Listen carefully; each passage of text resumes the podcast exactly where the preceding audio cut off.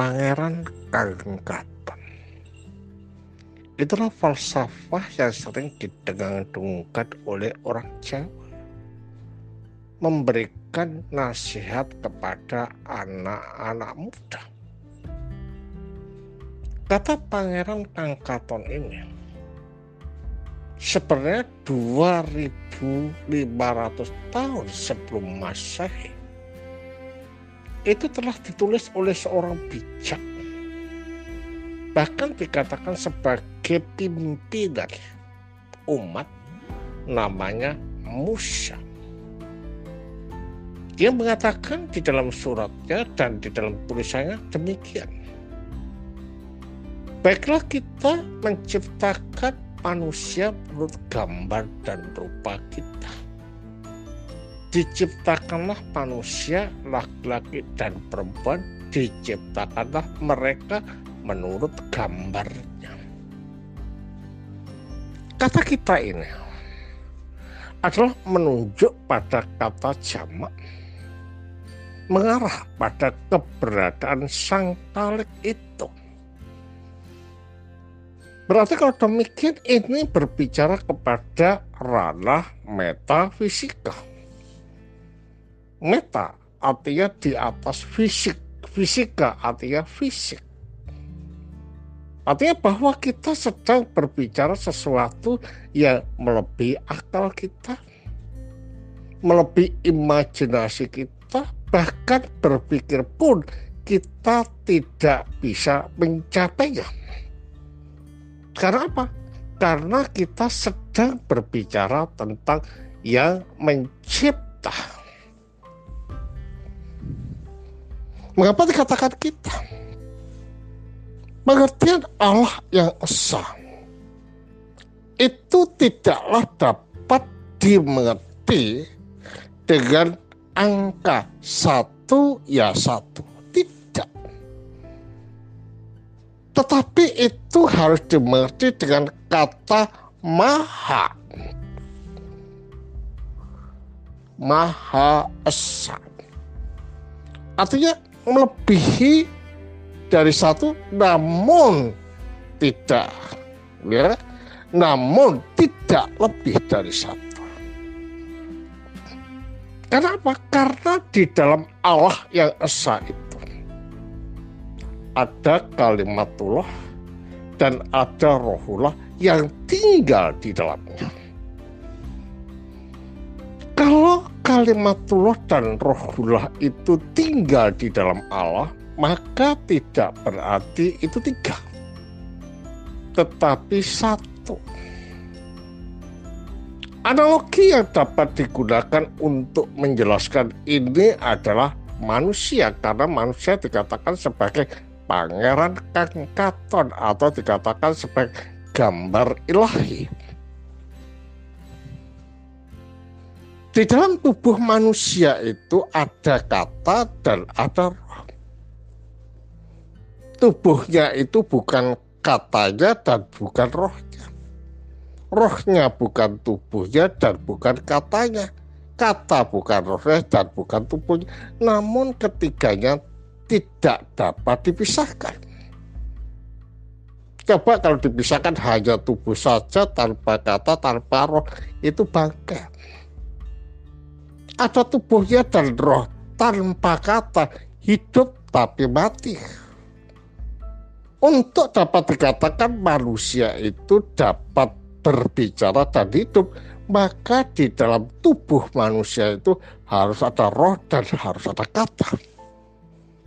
Demikian juga halnya Allah yang dikatakan maha. Untuk dapatnya Allah itu bisa bersabda dan hidup, maka di dalam diri Allah itu harus ada kalimatulahnya dan harus ada rohullahnya. Bisa dibedakan namun tidak dipisahkan.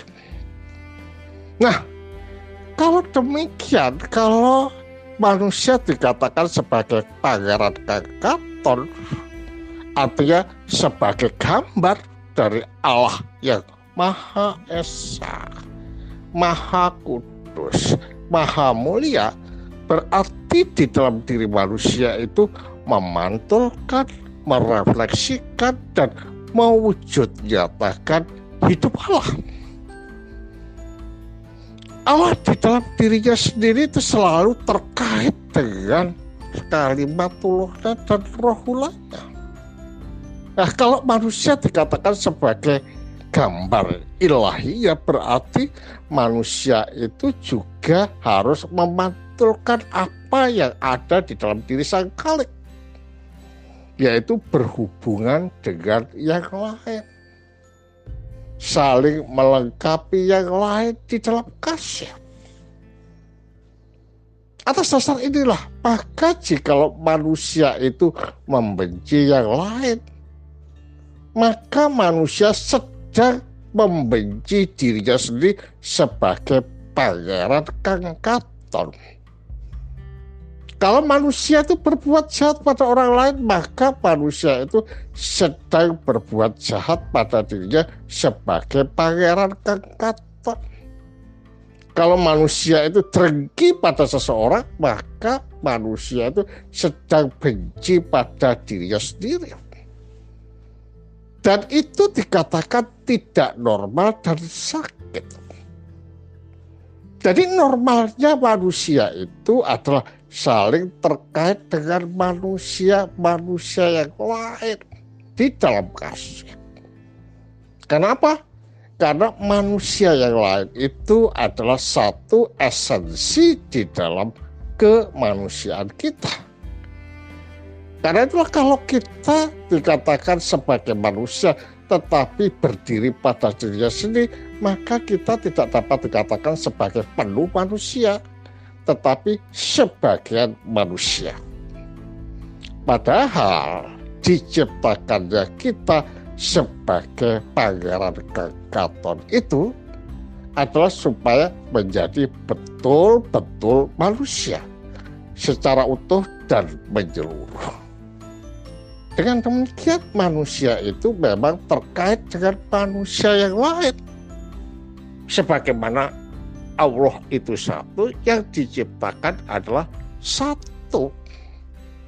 Sebagaimana yang menciptakan itu baik, maka yang diciptakan juga baik.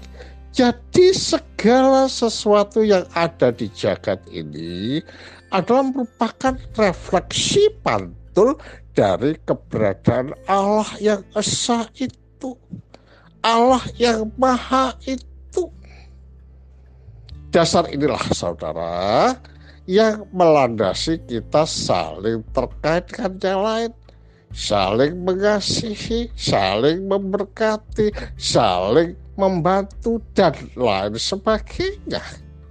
Karena memang kita ini adalah refleksi pantul atau dikatakan sebagai pangeran kangkatan yang merefleksikan sifat dan hidayah Allah di dalam kehidupan kita. Karena itulah mari kita berbaik berbagi dalam kebajikan.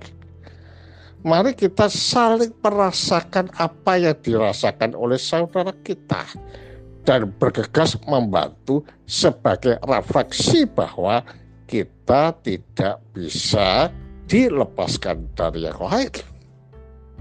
Kita sudah tua, Makanya mari kita mengisi ketuaan kita ini dengan saling berbagi, dengan saling menghormati dan memenuhi di dalam kasih.